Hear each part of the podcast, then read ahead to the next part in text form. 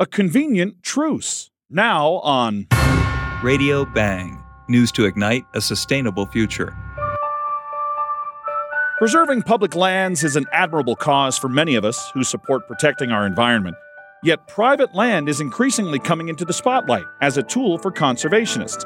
If you once imagined keep out signs representing a dead end to participation in a public agenda, times have changed. As we try to harness uh, markets and voluntary exchange to actually improve environmental quality rather than degrade it. That's Reed Watson, a free market conservationist and executive director of the Property and Environment Research Center. It's a think tank in Bozeman, Montana. You know, incentives matter. Uh, to the extent to which you can reward private landowners for making those kind of investments, not not necessarily punish them by eroding their private property rights, we think we'd actually see more conservation investments.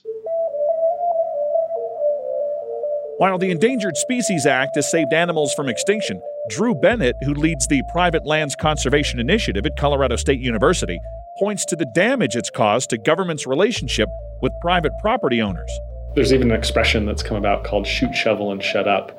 You know, that's the sort of mantra. You know, having endangered species is the last thing that many of these landowners want on their property. Over half of the endangered species in the United States um, have 80% or more of their habitat on private lands. Efficiency is another upside, according to Bennett.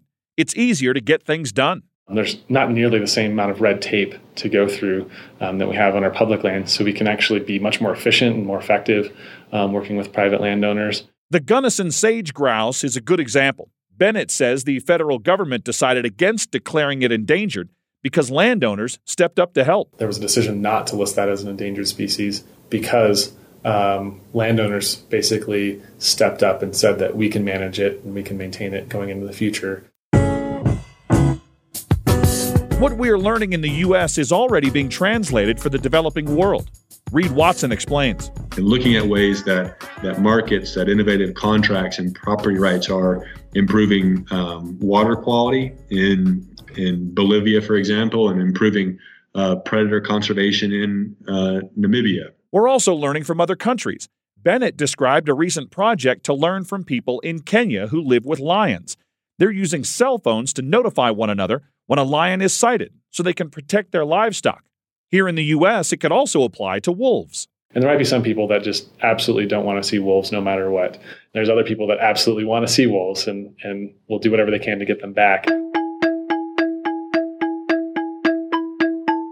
Today, as much as ever, we here at Radio Bang are hopeful for the success of this intersection between public and private property.